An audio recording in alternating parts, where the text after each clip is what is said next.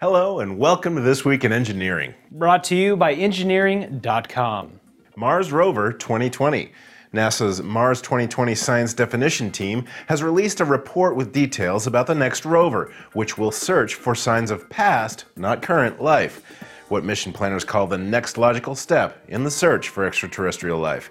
The rover will use a sky crane for landing, just like Curiosity, but will include the ability to drill core samples, not just powder like Curiosity, and will be able to collect samples for a future, as yet undefined, sample return mission which could occur as early as the mid 2020s or possibly 2030s. No decision regarding a power source has been made, although the baseline design for planning is the same as Curiosity's, a radioisotope thermoelectric generator or RTG. Synthetic spider silk. Japanese company Spiber has debuted a new type of synthetic thread modeled after spider silk. Named QMONOS after the Japanese word for spider web, the new material has tensile strength of steel, but with the flexibility of rubber. Unlike other attempts to synthesize spider silk, the Spiber process abandoned the process of the spider's little understood spinnerets, which arranged proteins into silk. The threads could be used to strengthen materials while keeping them very light, including applications in car parts or medicine. I'm going to use it like real spider silk to advertise at the county fair that's some pig. Autonomous carrier landing. The U.S. Navy's X 47B stealth drone has become the first unmanned aerial vehicle to land on the moving deck of an aircraft carrier.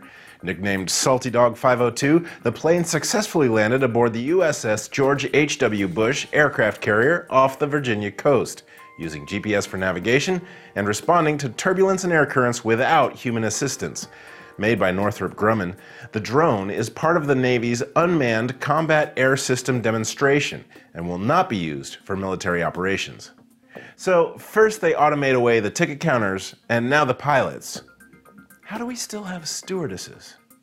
Extracting fuel from shipwrecks. When ships sink, the fuel they carry typically leaks into the water, creating an environmental hazard.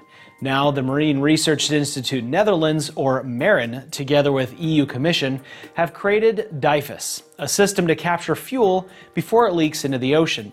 The system has a funnel attached to anchor blocks, a riser tube, and a buffer bell, and would be deployed 30 to 50 meters below the surface once the seafloor around a wreck has been mapped.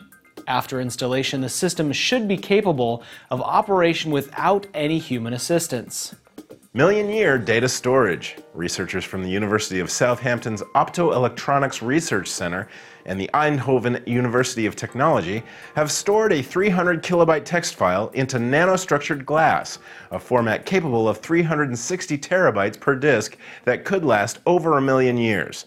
Using a femtosecond laser, the data is recorded in three layers of self assembled nanostructured dots created in fused quartz, separated by 5 microns. The information is encoded in five dimensions three spatial dimensions, as well as size and orientation. The research could help preserve culturally important digital information.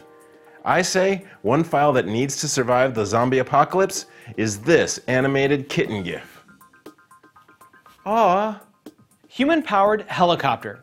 Congratulations to Aerovelo for winning the $250,000 Igor I. Sikorsky Human Powered Helicopter Prize. The prize was awarded to the first team to accomplish a flight duration of 60 seconds, reaching an altitude of 3 meters while staying in a 10 meter squared area.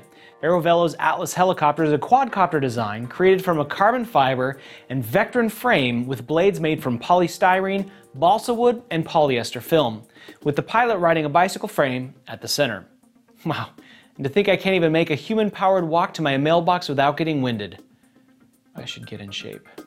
That's it for this week in engineering. For more information about these stories, check out the links in the description section.